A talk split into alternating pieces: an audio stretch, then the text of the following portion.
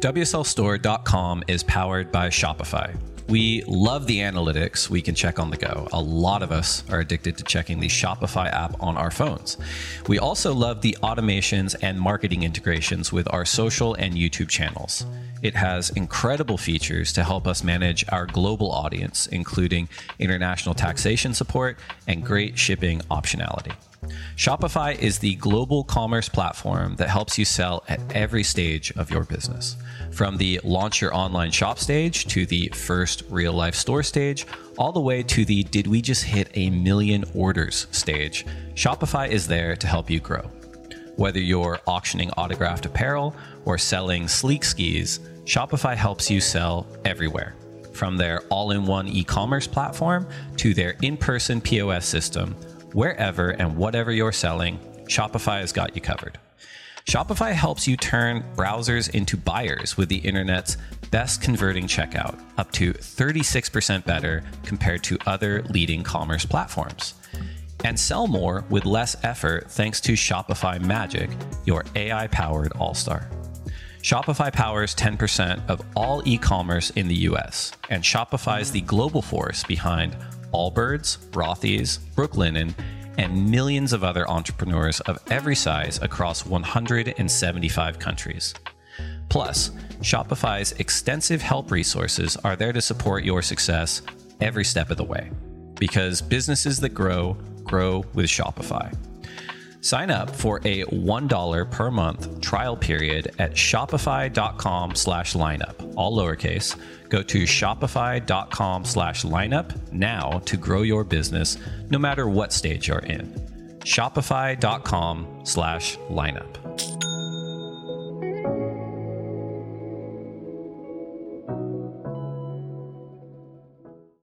Hello, everyone, and welcome to the lineup with Dave Prodan. I'm Dave Prodan, and this is episode 102. I really don't know what to say about what just happened over the past few days. Um, the opening event of the 2022 WSL Championship Tour season, the Billabong Pro Pipeline, went off like really went off. And there was no shortage of excitement being hurled around the surfing world, but with just cause. Uh, the waves pumped.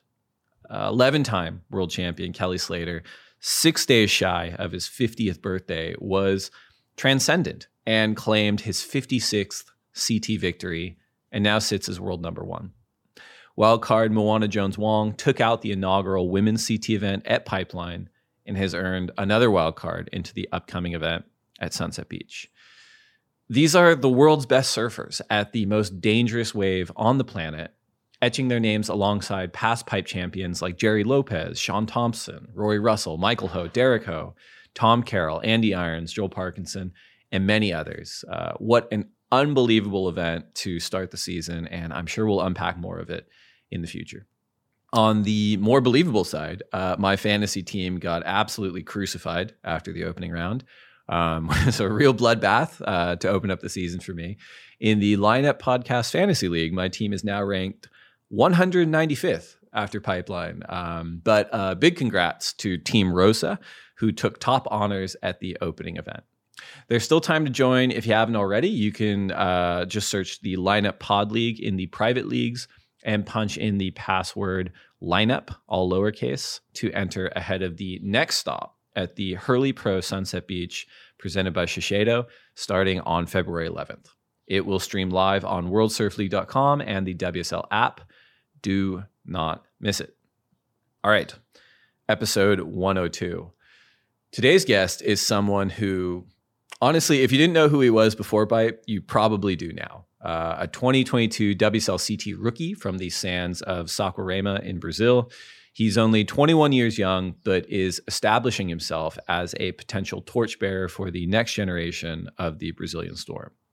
As stylish and powerful a surfer as you're likely to find, he also has some legit Hellman credentials, influenced in part by his older brother Lucas, but firmly established with his statement surfing at Pipeline over the past few days.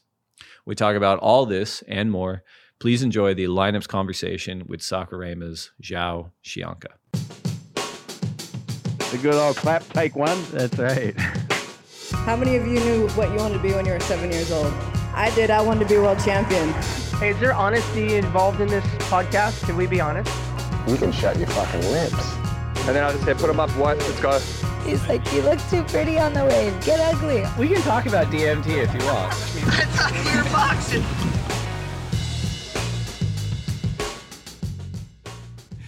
João Chianca, 2022 WSL Championship Tour rookie, is on today's episode of the lineup. João, thanks so much for joining us today.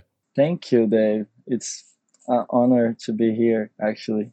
Really cool. So I, assume you're still in Hawaii. You know, how are you doing today? Where are you at in Hawaii, and, and who are you hanging out with? Yeah, I've been in Hawaii for like two weeks. I've been like at the Volcom house. Here is the place that I stay. Everyone's the crew from from Volcom Hawaii is like just awesome. Makes me feel like home. Yeah, been hanging like with Jack a lot, with Ben Rose, um, Ty Van Dyke, and Kaiman Airi, couple other people. Everyone's so cool to me. So yeah. Now I know the waves are a little bit smaller after really an insane few days for the event, which we're going to get to. But but on these smaller days, have you surfed yet today? Are you going to surf? How do you how do you spend your kind of you know preparation management and get make sure your body has time to recover? So so are you going to surf today? What's it look like there? yeah, on the first two weeks is was like probably like this winter has been like the best winter I ever had in my whole life. I never had surfed so much. It has been crazy, crazy run of swell and waves and pipeline has been firing probably every day. Yeah, I had so much fun, and Julia just show up. uh, I'm I'm on Jack's room right now, so it, it has been crazy you know? Small days has been like late days for me. I have Mm. like been like chilling for a while. Like if i surf i surf for like 25 minutes 45 minutes. Don't surf a lot. Try to like use different boards to have fun and like enjoy hawaii. It's just so great this place like you can like really like enjoy yourself like in every single way yeah has been fun I thought I thought I might start with just a little story before we we dove into how amazing you run at pipe spin and and all your other kind of Yeah. career stuff. But I personally first heard of you, and I think it was 2019. You you win the Surfline Breakthrough Performer of the Season award in Hawaii for a crazy like like if you if listeners are listening to this right now go and Google this or YouTube it or whatever the hell, but like a crazy double up at backdoor. and I think you said you're on a six one, and I know you're still like a young dude. You're only 19, and I'm like, holy crap, that was really amazing. And then after that, you know, COVID happens, everyone goes into survival mode, and frankly, like. I'd kind of forgotten about you. Like I, I obviously knew your brother from the big wave stuff, and I kind of thought it was just another like Chianca psycho charger guy. And then I'm in Haleiwa last year and I happened to look up when you're surfing and I'm like, oh my God, like this guy, this guy is like surfing so fast and so stylish and so on rail. And I'm like, this is and and I mean, there's so many good surfers on the Challenger series, but you were uh, at least when I looked up, like a cut above. And then oh my god. you qualify and then i get all these reports from the boys at stab and the guys at channel islands about like João's gonna really make an impact. And i thought great like i we need another excellent addition to the championship tour always. And i said maybe we can do a podcast at some point. point and i kind of thought like when we started talking about it, i'm like this will be like cool. I'll i'm gonna unearth João Chianca a little bit and then you have this run at pipe and everyone knows who you are now. So i don't know if the podcast is going to do too much but you've had an incredible run over the last couple of years. Yeah i mean 2019 was like really like the real deal for me. It was like a game change. I i had like put like so much work and i was kind of like on the beginning of the the year struggling a lot still hmm. And like i was like what do i need to do like here and then like the game change it was like in chile when i won my first qs and then signed with volcom and then came to Hawaii for my very first prime event, Triple Crown, Hmm. and had that season where I got the breakthrough performance. That wave in off the wall, actually, the Hmm. double up wasn't off the wall. Then Right, I, I right. had like a sick runner at backdoor. Yeah, those two ways was like crazy stuff that happened that winter and and then you know like everything changed like so fast like that's why i put that's why my number on jer- on my jersey is 19 because like 2019 mm-hmm. was like the year that like everything came together even like fuck if i if i think on the beginning like nothing was coming together but like to the middle to the second part of the year like everything was so amazing and then yeah i chose chose that number and, and when you well, when you talk about you were struggling in early 2019, can you can you talk a little bit more about that? Was it you know was it competitive results? Was it your surfing? Was it your like things in your personal life? Like what was going on? And and and more specifically, like what was the thing that flipped it for you? Obviously, coming to Hawaii and signing with Volcom and winning the QS in Chile, but but I'm curious as to like what went on at that point for you. Yeah, exactly, exactly what you said the competitive results was wasn't happening at all and i was running out of budget to put on the tour. I was sponsorless for like seven years. That was the seventh year. Yeah pretty long pretty long. I had like my best friends along the way samuel and Mateus mm. So yeah i always like look up to these guys and like saying like yeah i i think i'm put like i'm putting like even more effort. And then the big flip the when the coin flipped and it was like in chile where i like was so good with myself and won my first qs and like i really wanted to like win a qs with 18 years old mm. and yeah, Jack and Julia all filming behind me. uh, and yeah, that that's that's where like the the whole thing like started. I think, yeah. And was that event at Chile? Was that at Arica? It was. It was yeah. Iquique, a little like right hander instead yep. of like start like slabbing it and then like yeah, right. Little fun wave though, really fun. And so when you say you were without a sponsor for seven years, you're talking about from age 12 to 19. Yeah, man right? sponsor. Crazy. Yeah, man sponsor. It was like from 13 years old to, yeah, to 19. Yeah. Right. So six, right. six years. Yeah. It's a lot. We're going to dive a little bit more into your beginnings and I think and after the commercial break, but I, I since it's front of mind, we have to talk about the Billabong Pro Pipeline and your performance. So you qualify for the tour. You've been in Hawaii for two weeks. There's been nonstop waves. As a CT rookie and, and a very young CT rookie, I think you're only 21. Um, yeah. How do you prepare to to surf against not only the world's best surfers, but at really the most dangerous spot of uh, on the planet at the first stop, right? Oh man, uh, only God can tell how excited I was to surf the Billabong Pro. I was calling a Pipe Masters, but like now we cannot the the name change, but like it will be a forever Pipe Masters in my head because that was the event that I look up to like my whole life. Everyone like wants to be a pipe master. Who doesn't? And yeah, I was just so excited to like make this thing happen and but uh it, i spent like the whole month after haleiwa at home preparing myself really like getting stronger and training so i think like it, all came together i had pinga by my side which like worked with a lot of surfers a lot of like amazing surfers and big history, big experience. He could like set me up to this whole thing. He could like prepare my mind to this whole thing.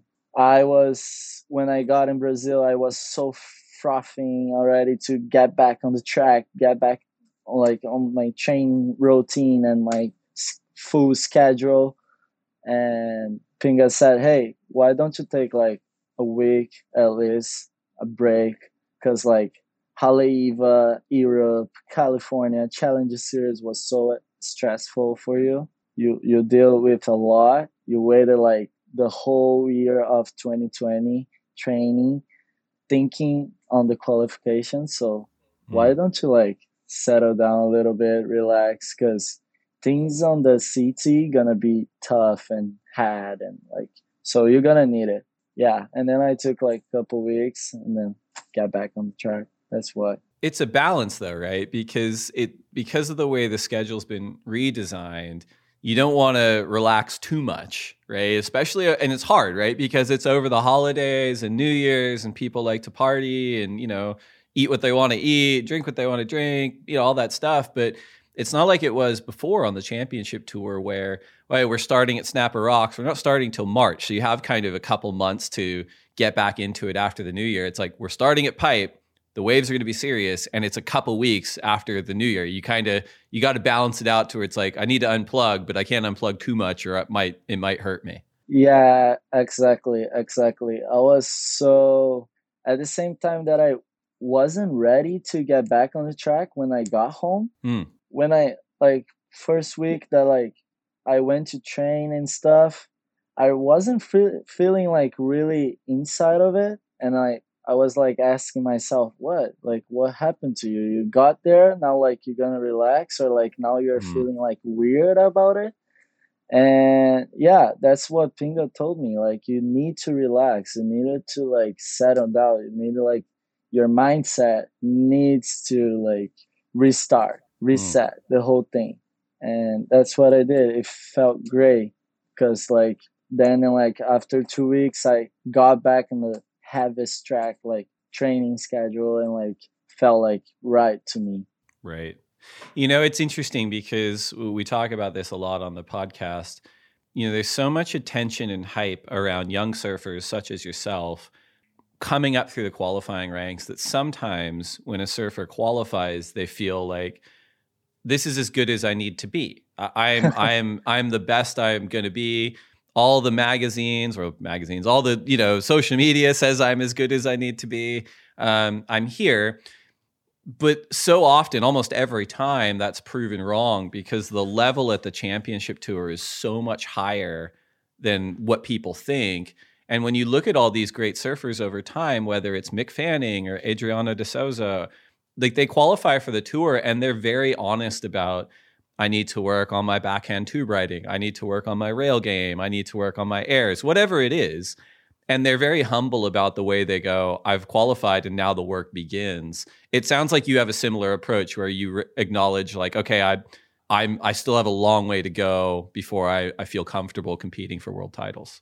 Yeah, sure, sure. Yeah. Even like 2019, Hmm. I I'm always like try to be like humble and like present in where I am on the moment, on the very moment. So 2019, I can say that to everyone. I wasn't trying to qualify.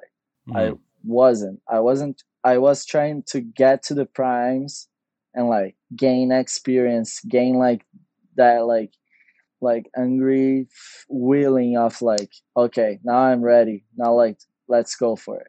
It flipped the the thing flipped so good for me that like the end of 2019 i i like realized that like if i don't dream bigger time time goes by at the same time. And Hmm. sometimes like you gotta like just just believe and like give the give like a trust shot to like take the things that that you want you know and 2020 i like reset. I spent like some quality quality time like with my family before the Volcom Pipe Pro and said like you know what? There is a whole year ahead me of competition of like free surfing or whatever. I'm gonna qualify. I'm gonna go for it. Hmm. and samuel said the same thing like Mateus and yeah i went for it just like started like with the second place at the Volcom pipe. That was the that was the thing actually for me. We mentioned before that the, the tour's been redesigned and you know before the the covid season of last year um, for decades it started in march on the gold coast at snapper rocks which is a radically different wave than pipeline in january february looking at that and looking at the way you surf would you are you happy that the tour is starting at pipeline? I guess another way to think about it is do you think that you have a competitive advantage at pipeline compared to like a right hand point break like snapper rocks right now? Uh yeah that's hard. Um, i really i really think that i would go i i really think that i would do good at snapper. I think my forehand's like a good point of my surfing but at pipe things like going like you count yourself with like some other things too not just surfing. Mm-hmm. it's more like attitude or like the time that you spend in the water and the time that you spend at pipe because you gotta know the the lineup. The lineup like gets two times bigger when you're there by yourself with another guy. So right.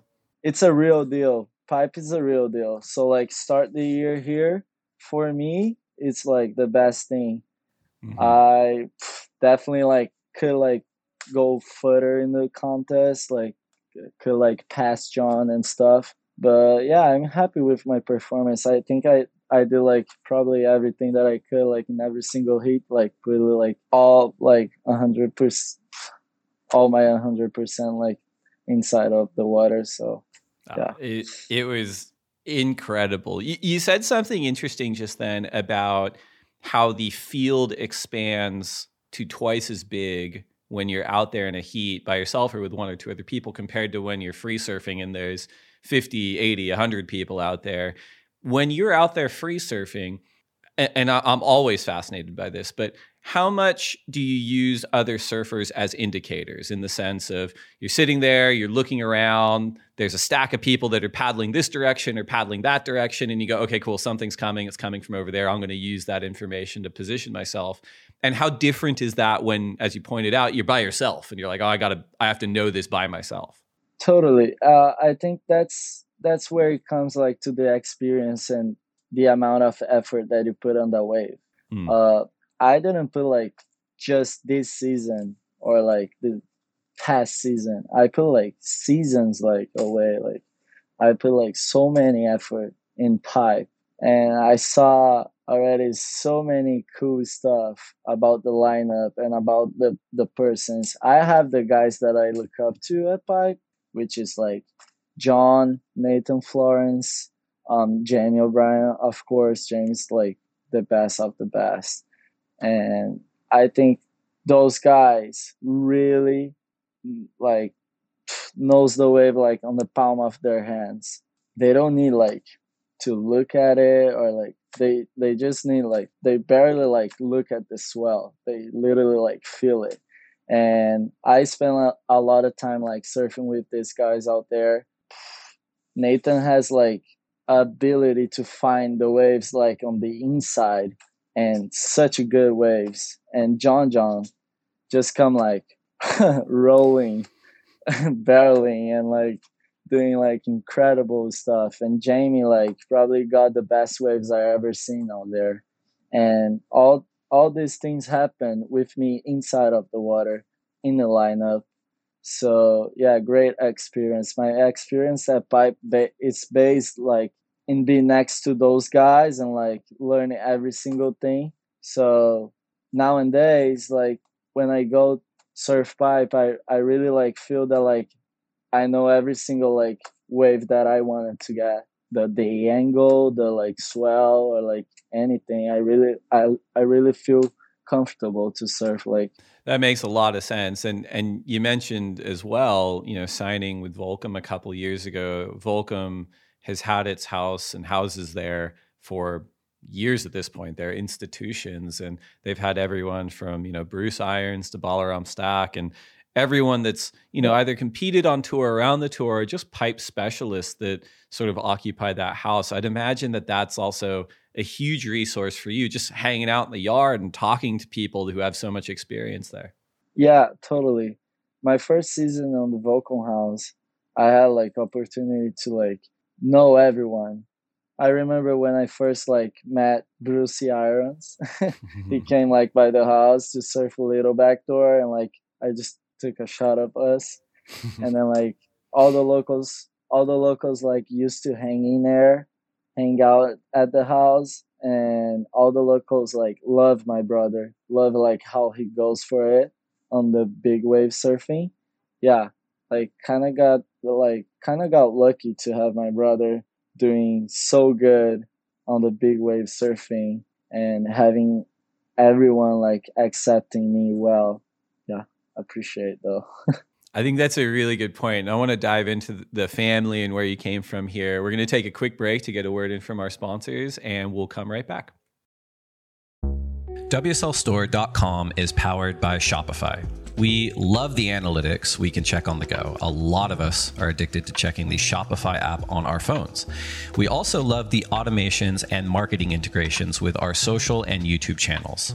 It has incredible features to help us manage our global audience, including international taxation support and great shipping optionality. Shopify is the global commerce platform that helps you sell at every stage of your business. From the launch your online shop stage to the first real life store stage, all the way to the did we just hit a million orders stage, Shopify is there to help you grow. Whether you're auctioning autographed apparel or selling sleek skis, Shopify helps you sell everywhere. From their all in one e commerce platform to their in person POS system, wherever and whatever you're selling, Shopify has got you covered. Shopify helps you turn browsers into buyers with the internet's best converting checkout, up to 36% better compared to other leading commerce platforms. And sell more with less effort thanks to Shopify Magic, your AI powered all star. Shopify powers 10% of all e commerce in the US, and Shopify is the global force behind Allbirds, Rothy's, Brooklinen, and millions of other entrepreneurs of every size across 175 countries. Plus, Shopify's extensive help resources are there to support your success every step of the way. Because businesses that grow, grow with Shopify. Sign up for a $1 per month trial period at shopify.com slash lineup, all lowercase. Go to shopify.com slash lineup now to grow your business no matter what stage you're in. Shopify.com slash lineup.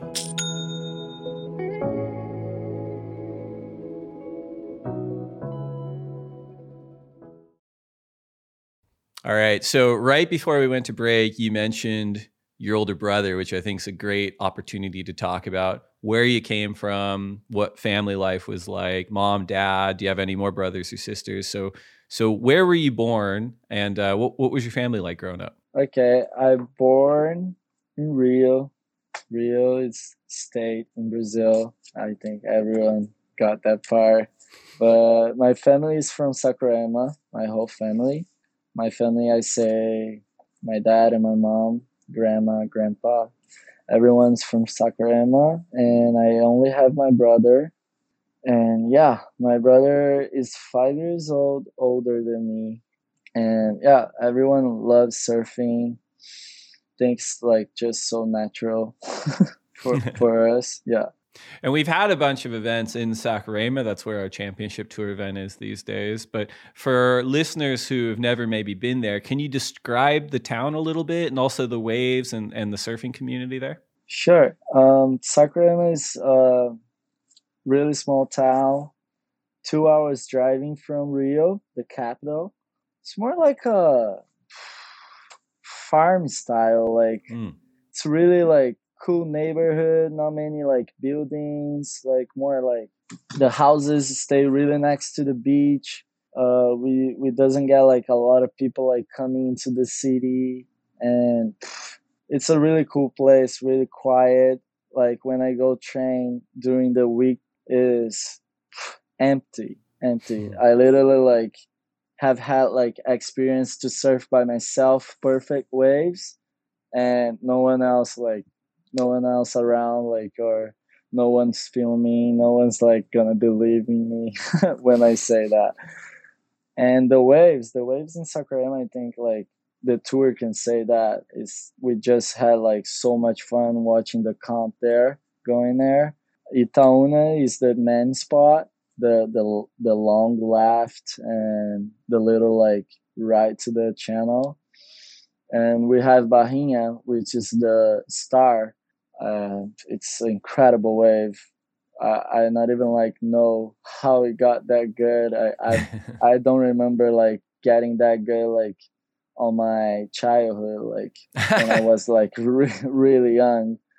But yeah, it turned on. It, it turns out like the best. I think the best wave like in the whole country. Like when when we say like about like international waves and stuff. Crazy sandbar though. That's pretty good because I feel like most people the waves get worse as they get older. Like I always remember waves when I was a kid, and I'm like, "Oh, that wave used to be so much better." And then now I surf, oh I'm God. like, maybe it wasn't, but for you, it went the opposite. Barrinha is like a legitimate, like world class wave. Yeah, the the locals, the locals, everyone loves me and my family. We are so like well welcome like there. And Barrinha is like the locals say that Barrinha was better when I didn't bo- I wasn't born. All right. Yeah. And I don't believe it. I think it's like a lie. Yeah, it is what it is. I, I've never seen like so good the day at the comp that Mhm. like we had like Filipe winning like nine nine three or like whatever. yeah. I've never seen like that like until my like 15 years old. Or, Mm. And when you when you say your family was really welcomed by the surfing community up just up the beach at Barrinha, wh- what's that from? Is that from you know your parents or your older brother? Like, what do you think that came from? Just just them being so welcoming to you guys coming up there to surf. Yeah, my dad. My dad actually was. It's a surfer. Uh, he was from Saquarema. He's like a local there. You can say a local. We don't really like had this local thing in Brazil, but like, yeah, he was born in Saquarema and spent his whole life there. So many. The the city, as I said, the city is really small, so like probably everyone knows like each other and yeah like we are so beloved there I I feel i always like feels great like when i'm there Yeah. And it has such a strong, it's such a strong surfing community. I've been fortunate enough to be there, to go there a few times. I really enjoy it. You know, your brother, you mentioned, is five years older than you, Lucas. Chumbo and your, I'm going to screw up the pronunciation, but maybe you can correct me. Chumbinho. Is that, how do you, how do you, you're, oh, I'd say you nailed it. you you did better than like 90% of the, the I'm going to take it. I'm going to take that for sure. But the, you know, your brother is a fantastic all around surfer, but really has made a name for himself in the kind of the elevated big wave, charger, psycho wave realm. For you growing up, uh, did that appeal to you at all? Like, obviously, you have like Hellman credentials in Hawaii and elsewhere, but you've also been able to carve out a very high performance career for yourself at such a young age. And those things don't always happen. Like you don't always have like a big wave superstar that's also a, a ct competitor. You know what i mean? Yeah totally. I don't think that ever happened though. I think I think me and my brother is like different from everyone because Lucas, you always could tell that like he loved big wave surfing. When we were doing like the juniors, I always had like so much good results, and Lucas like not as not the same, Hmm. but such a good surfer. Yeah, I think like WSL wrote wrote like a page from that I don't know like five years ago when I when I was in the World Juniors at Kiama that I got third. WSL like wrote a page like saying like they have the same goal but like it goes like different ways. right And I've I've I've always like loved high performance surfing and love big waves too. Love love big barrels, but I don't want to take the risk. never never really want to. Well, it, it's interesting too, right? Because uh, uh, you know, I think the way that you articulated it's right. Like you kind of develop and you develop and you develop, and as you pointed out, especially with brothers, you know, it's so rare that you have brothers that do the exact same thing the whole way. It, it's really rare. I mean, the Hobgood brothers is maybe the closest, where they were both on the CT, they were both winning CT events, but even w- when you look at something like the Irons brothers, you know they they advanced and advanced and advanced, and even though they're both on the CT at the same time, you know, Bruce obviously didn't have the same competitive success that Andy did, and he kind of became more of a free surfer that was on tour, whereas Andy Mm-hmm. was just this dominant competitor. So with you and your brother, as you pointed out, Luca wasn't getting the same competitive results that you were. So he probably said, okay, well, I'm going to spend a little more time chasing big waves. And for you, Yeah. as you pointed out, you loved high performance surfing. You had this amazing group of people around you Samuel Pupo and Mateus Herdy. It, it makes sense that you guys ended up both at a very high level and, as you point out, with the same goal, but kind of different trajectories. Yeah, yeah, exactly. Lucas, like, I could always tell like how much he loved the the, the big wave, Mm. the big wave stuff. It, it's just crazy. It's like a natural talent.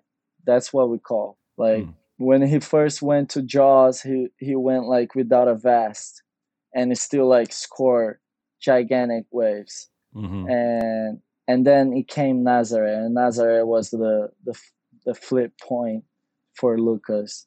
That's Yeah. when like he realized, oh, I, I found myself, and and I've always like had my like mindset, my mind really like secure on the QS career mm. and on the CT career. Right. But it, it's almost like a little bit of a secret weapon for you too, right? Because I'm sure you're able to tap into Luca a little bit for like heavy water insights that maybe help you out at places like Tahiti or Sunset Beach or Pipe, obviously, you know, whereas other surfers that are coming up that don't have that resource are kind of like, oh God, like, you know, I've got to figure this out. And I'm used to surfing beach breaks and here we're at the reef break. And so it, it's kind of cool that you probably get to tap into that a little bit competitively.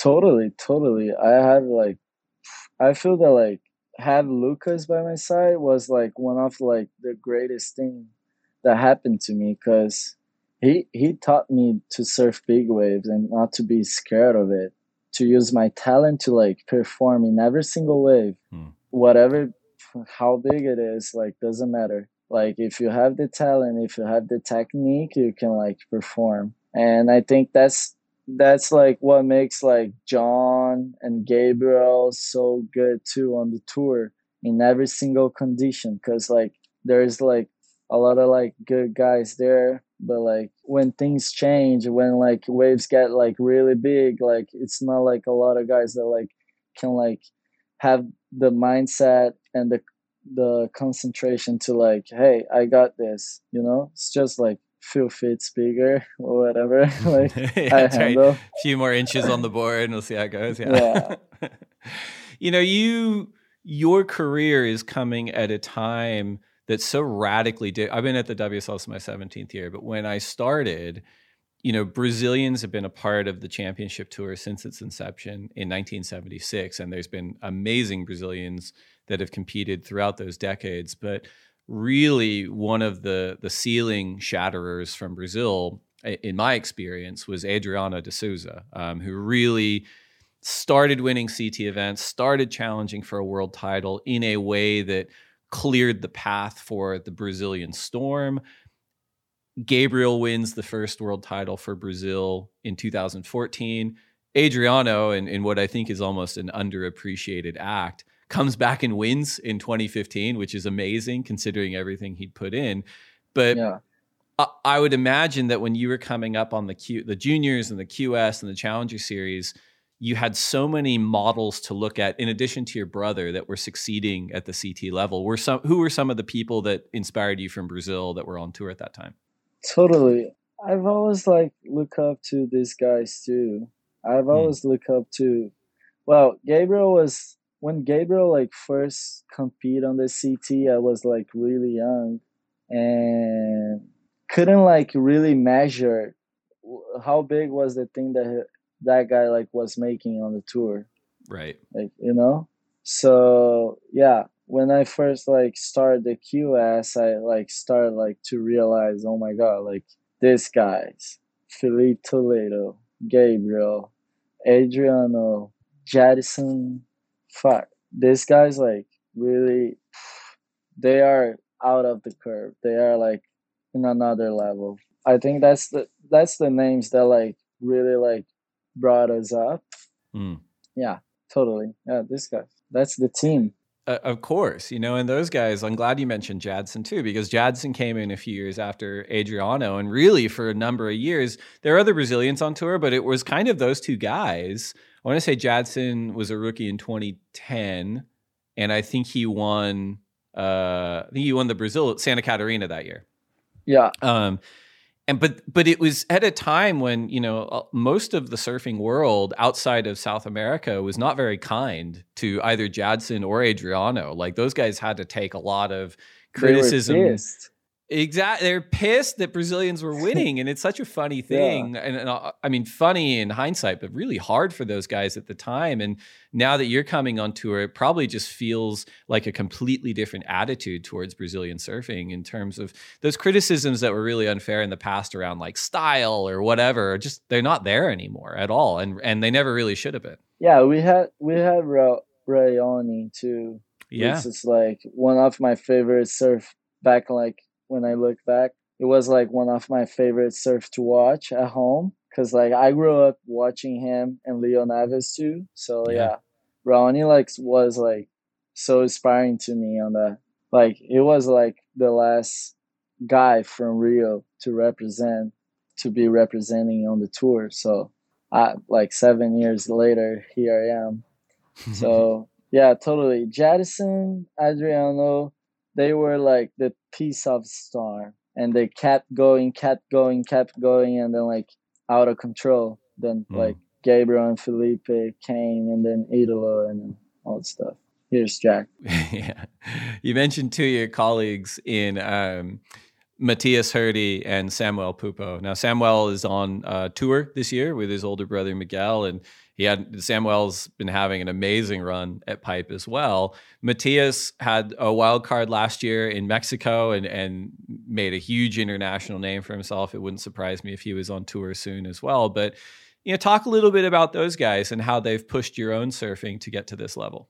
Well, um, have Samuel and Mateus actually like they are like the part of my story on like surfing and stuff because that those guys like push me so much and i realized myself like with i don't know 16, 16 years old or like 15 years old that like i wasn't like surfing as good as they they were. Mm. so yeah they they made like me realize how much effort i sh- would have to like put into it you know? Right. And I just got like addicted to it. I just like chased those guys like forever. it makes a lot of sense. And you mentioned how important, you know, that winter season in 2019 was for you, signing with Volcom and feeling like that was the aha moment for you where you're like, I can do this. We go into COVID lockdown in 2020, not a lot happens. 2021 still pretty chaotic, but you have this sort of truncated season on the Challenger Series. And I'm looking at your results now. There's a, a 25th at the US Open, a 25th in Haleiwa, but you really did a lot of damage in Europe, right? Back to back ninths in Ericeira and in France. So, talk to us about just the experience of having so few opportunities and having to make the most of those to qualify last year. Yeah, I knew I knew that the Challenger Series was gonna be like really tough but if if you allow me to speak 2020 mm. was one of the best things that ever happened to me it's maybe like so cruel to say that because the pandemic was like so not cool and it was like horrible i i'm mm. not even like wants to get want to get into it but 2020 no contest mm. i had literally the the time has stopped for me to put all my energy, all my passion, all my my like ah willing like uh, all my force like to surfing and like develop and like improvement. Mm-hmm. So I mean like that's that's maybe like it is it is meant to be, you know? Maybe like it's supposed to be like that. Like maybe like mm. I have like a year off to like surf and improve. Maybe like i wasn't even ready in 2020 maybe like i i'm not even ready for 2021 but like who knows? Mm. i had like a year off to like put all my energy into surfing and into getting better every single day 1% better. That makes like 365% better in the end of the year. That's like that's great. That one made the most of it right. of my preparation to the challenge series. It's a little bit like those sliding doors moments right where people talk about oh slide door slides that way door slides this way something else could happen. If yeah. you know hearing you talk about it it's almost as if you're saying if you didn't have that year off and you were just you know back on the qs back on the challenger series whatever it was you might not be on tour right now. You might still be on the QS of the Challenger Series. You might might not be another five years before you qualified, or ever, right? And and hearing you talk about it, it's like as you rightly pointed out, the pandemic has and continues to be so awful for so many people, but it did afford you space to work on you surfing.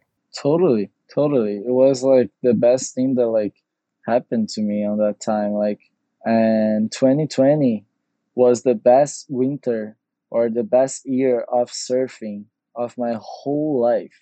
And i didn't make a single surf trip. Hmm. i stay like in saquarema the whole winter.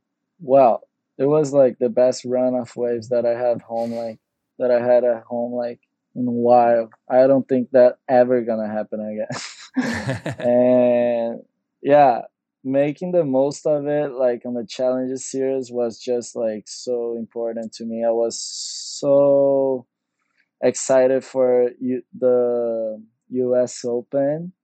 Got so bummed but like Ericeira was was a wave that that like really fits to my surfing and France I was like really exciting but like I was feeling the pressure already to back it up my result from his Ericeira so like it was a really hard contest for me.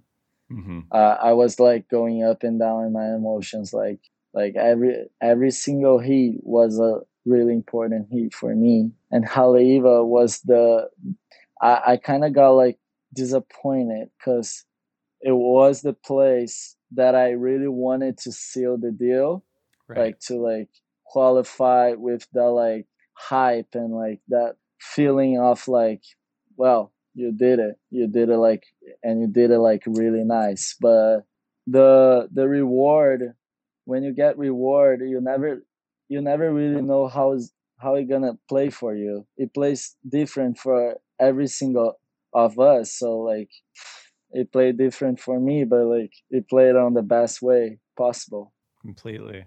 And do you remember the moment where it was confirmed that you had qualified? Did you get a call from Travis Logie? Like, how did that happen? Yeah, I was. I had my heat with Jack and Shion and Tiago Camarão on the second round, and then that heat I lost and went home. Had like five days off, day off, that that thing like was one of like the longest days I ever had in my whole life.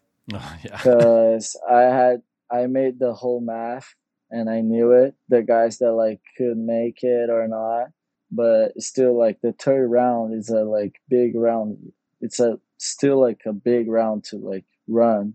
So mm. like a lot of guys like fell from the rankings and like oh my god that's good. So like quarterfinal it is if like Jacob, such a good guy, but if Jacob doesn't make it, that's it. It's over. Right. And yeah, it played like that. Jacob like couldn't make his heat. I woke up early on that morning to be the first guy in the water. So I I could make sure that they would like run the contest and not like delay or like not another lay day. Because you couldn't take it. You couldn't take another lay day. Yeah, like, I need, yeah, to get this I, over one way or another. I'm gonna go Haleiwa first light, and I'm gonna like rip and like show them like that, like show them that the waves are good and the conditions has to be on. And yeah, they they run the contest, and then after Jake lost, Trav's Trav like contact me. Hey, we are doing the the math. Like we are pretty much sure that like you're in it that's how like i received my my qualification news yeah. and it was like oh my god it's done it, that that's it like wow like just like kind of emotional when I look at Pinga. Pinga was kind of crying, and like I never seen Pinga crying. And then like called my mom and dad, and they were already like tears up, like, oh my god, you qualify, you got there. Lucas was like, Lucas a way more emotional guy than me. so yeah, I went to the beach, got to talk to everyone. My girlfriend was my ex girlfriend was there, and all the stuff, and all my friends, and it was just such a cool moment. Um, when Kaipo came to like when Strider came to do the interview, it was just like that's it, that's it, you're in. Surreal. And that moment, I was like already thinking at pipe, like oh right pipe, like I'm I'm pipe, like yeah, that that was it. I love it. Well, we got a couple more topics, and we definitely have some listener questions for you. But we're going to take one more break to get a word in from our sponsor, and we'll be right back. So you, you talked a little bit about you know how how good it felt to land with a, a, company like Volcom and the support and the validation and how that was a, a, real flip for you. I know that around your qualification campaign in Haleiwa last year, there was another big uh, sort of contract thing coming for you, which was just around who's going to be your board builder. And you ended up landing with the guys at Channel Islands. Um, yeah. Talk to us a little bit about that conversation and then what it means to you to ride for a, a brand that has produced so many world champions? Yeah first like i really want to like thank you and just ask that question and thanks the guys from channel island. They are so good to me. They they like have done like they really have like proved proved to me that like i i made the right decisions and it started like four months before the challenges series. I was really I I always like wanted to like test other boards. I had my shaper in Brazil, Ricardo, that like built so many boards for so many good guys like Adriano, Caio Ibelli, Andy already used his boards and so yeah, such a good shaper. I had like a solid solid relationship with him. And well the the boys was feeling good but like i with all the challenges serious pressure i had to make sure i had to make sure for myself that like i was doing every single thing to like qualify. Every single thing that i could i was doing it. Mm-hmm. and i had to make sure. And then i accept to test couple boards from ci and it played it played out like so good to me because the boards like were amazing. The Portugal event and France event, it was like one board. So that board like made my whole like like make made like a, a big big part of my qualification campaign and yeah and they play like that. And how uh, Haleiwa didn't have like a contract or anything. I didn't have like really seal the deal, but like the the guys with from Channel Island like were so so excited to like build me boards and so excited to like have me on the team that like I just like felt so good about myself to have like a big brand like that wanting me so bad and mm yeah, that's why I accepted. The the board from Haleiwa f- feels so good. It's a magic board. It's on my room, like upstairs. It's just amazing. Really hoped like to keep like working with them like a long time, like looking a long term way. Well, and it, um, it, it's interesting to hear you talk about that too, because the surfers, especially at the elite level, kind of fall into a couple of camps in the sense of there are surfers who want to work with one shaper across all the spots, you know, and there are different spots. There's beach breaks, there's reef slabs, there's point breaks, et cetera, et cetera. And then there's other surfers who say, I'm going to use these boards and these waves, I'm going to use this shaper and those waves, et cetera. And so for someone like yourself to say, oh, I work with Channel Islands, like using those in Europe on the Challenger series is one thing, but then also being able to have confidence in them to do what you did out at Pipe or out at Sunsets, it's a big deal. It is. It is for sure. I was like well, Channel Island surfboards is they're still like really new to me. I'm still Mm. like figure it out, figure it out like models and like the the boards that I like. I'm really like marking my place inside of the the brand Mhm. and yeah but i have like the boards that i liked i before pipe i had like a big chat with britt which which is my shaper so yeah we talk about like how how i wanted the boards like how i feel what what experience i had like with my previous boards and how how like it would be like my pipe board how Mhm. like how it would be and like i had like this big conversation with britt and britt like totally like connect with me so good and fully agree agreed with my ideas and my way of thinking so that that makes like really easy like as long as the guy like agree with me and like really like feel the same thing he could like put in a great work i went on the on my last heat with john I went on a six four because like I really wanted to ride that board. That board like felt great on the first round, and it was like a really short board to that day. If I, if like was in any other occasion, I will ride a six six, but like hmm. six four, it was like it, it played like really well. I'm really glad to like see that like Brie could could like transfer all my ideas, all my like experience and all the like all all the things that like we we had we chat about like inside of the surfboard. And i'm really excited like for sunset too because it feels like that that the boards like feel so good at pipe like on the bottom turn and like how like it holds so well.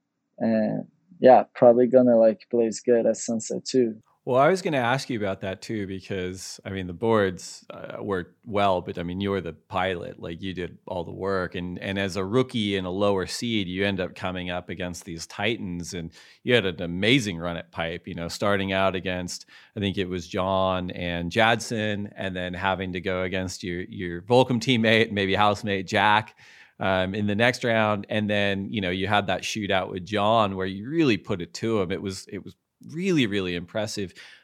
Sunset, it's another big wave spot but it's so different to pipeline in terms of what the wave actually is.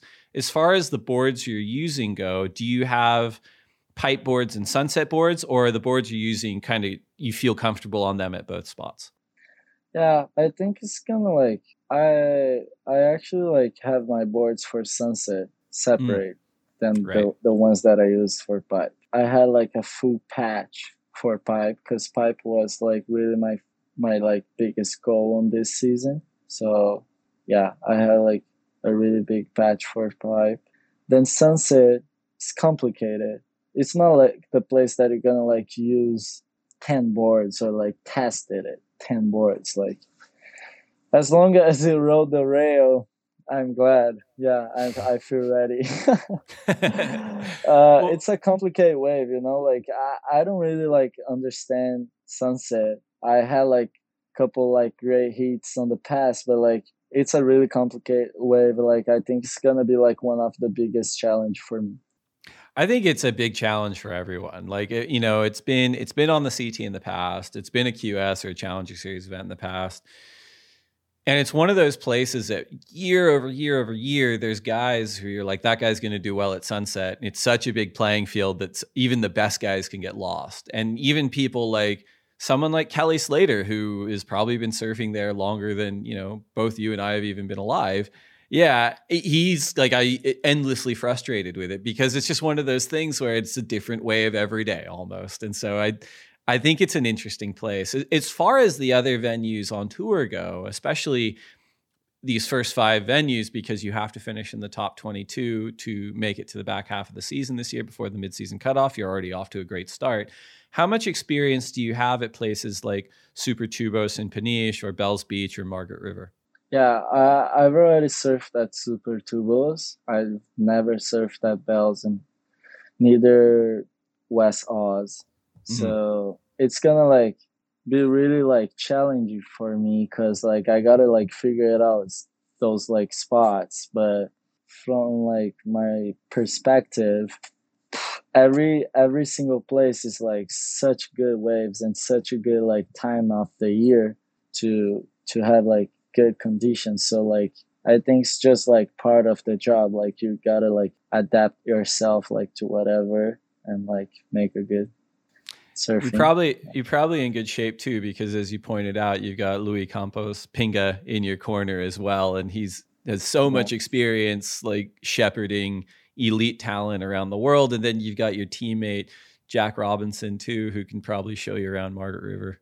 Um, but imagine you're in good shape. yeah totally i was tra- talking to to jack how like how i wanted like to to know his house and like i wanted like to spend some time with him there like just to surf just to cruise like not not much like of business or like commitment stuff you know just to cruise like jack's is a great friend like we surf every day at pipe and like we already had surfed sunset too it's it's just interesting. Portugal is a place that that I love. The the people, the food, the culture. So like yeah, and it's it's probably gonna be like barreling conditions too, because like it's on the middle of the Middle of winter and Yeah, good winds, good a lot of swell. Yeah. totally. I'm, uh, I'm really looking forward to that one too.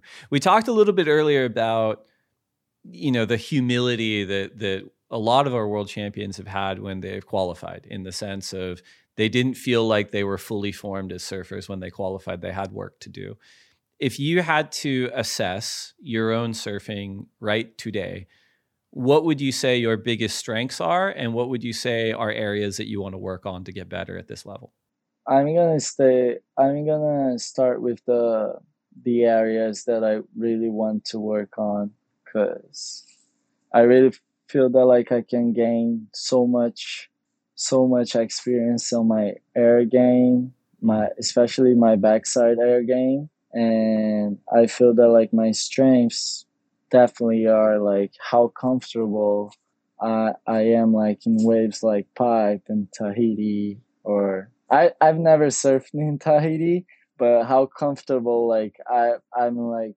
I found myself in the lineup when like waves are pumping.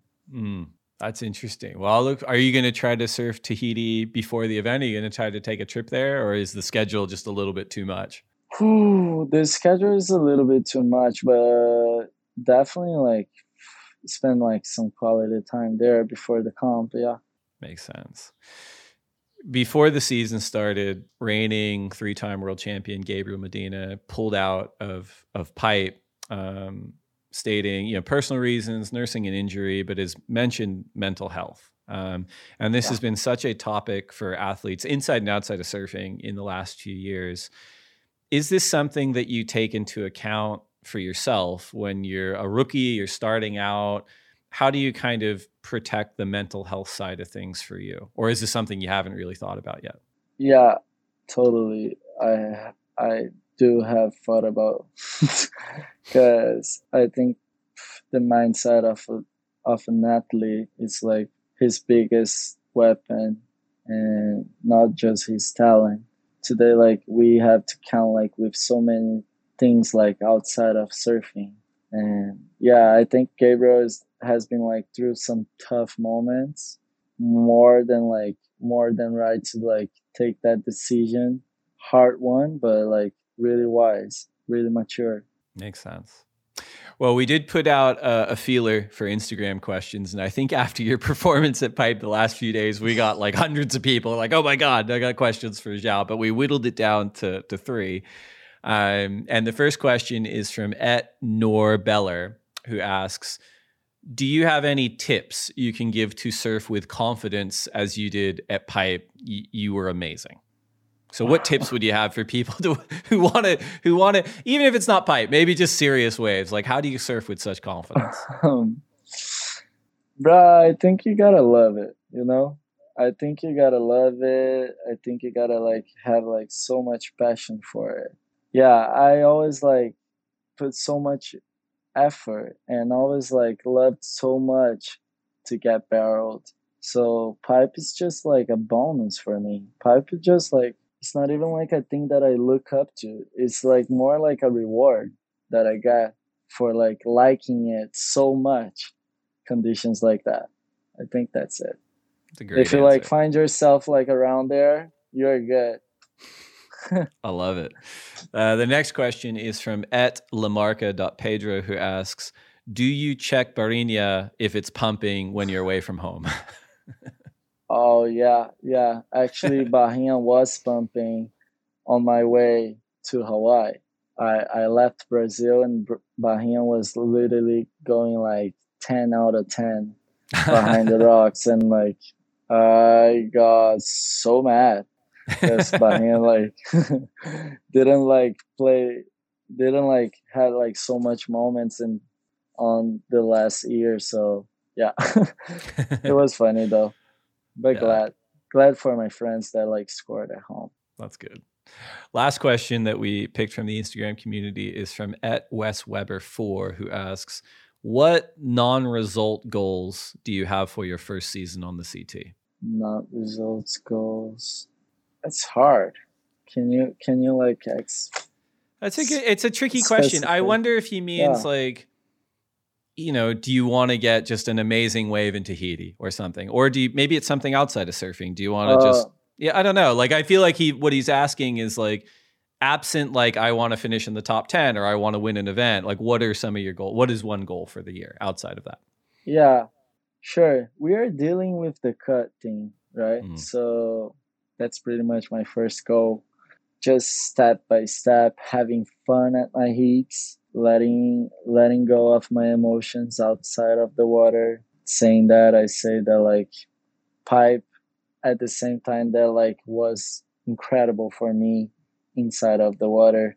Outside of the water was a little bit like rough because yeah just some like i i like had a person now i don't have anymore so like it, it played like really hard to like deal with like things like outside of the water but Mm. like fully like had to like enjoy and and be like grateful like for what i have like happening in my life right now and it's so much stuff that's why like gabriel like did so good and like taking like this time off Mhm. and yeah i think like my goal is like definitely like looking like to the end of the year not expecting but like putting a lot of hard work on it it's like to be rookie. Mhm. the the the rookie of the year totally. That's like my main goal but but like i really want to improve myself. I really want to like have i really want to like find myself like enjoying heats heat by heat like wave by wave like improving because like it's such a it's such a long way it's such a long tour like there's a lot of stuff to happen still Yeah. I think that's a great answer. And uh, as you pointed out, you know, you're in a profession where outside the water, stuff's always happening in life, you know, and yeah and you are in a profession where you have to perform and sometimes in front of a very bright spotlight. And it's, you know, how do you how do you take whatever's happening in your life, good or bad, and use it in the heat? And that can be a challenge. It can also be a benefit to have something, right? Where you're like, okay, cool, I Yeah. got to shut this off and I'm going to pour everything into this profession. So I think it's uh, something I think we all struggle with, but I think you had a really great answer on that. So thanks to everyone who wrote in on the Instagram or at uh, Twitter uh, at the Lineup Pod. We appreciate that. We're now down to our final segment. So it's time for the lightning round. These are 10 questions for you to answer as quickly as you can. okay All right. If you could only have one board setup for the rest of your life, single fin, twin fin, thruster, quad, bonzer, or finless, which would you choose? Thruster. Coffee or tea? coffee Burrito or pizza? oh pizza Last book you read? oh never read there you go. Best surf film ever. Uh, Stranger Than Fiction.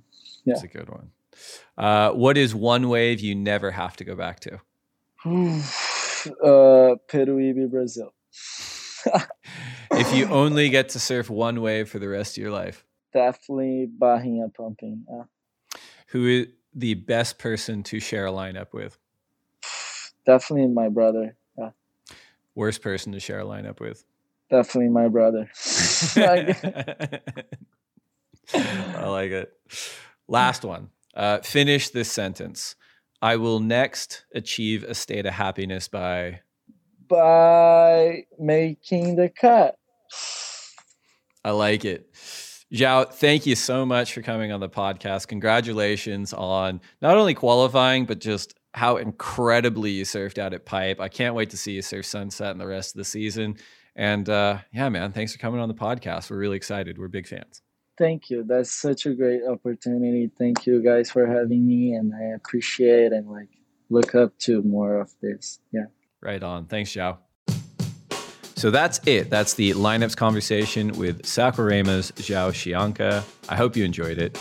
The opening event of the 2022 WSL Championship Tour season, the Billabong Pro Pipeline, has wrapped in historic fashion, and we are staring down CT Stop number two, the Hurley Pro at Sunset Beach, presented by Shiseido.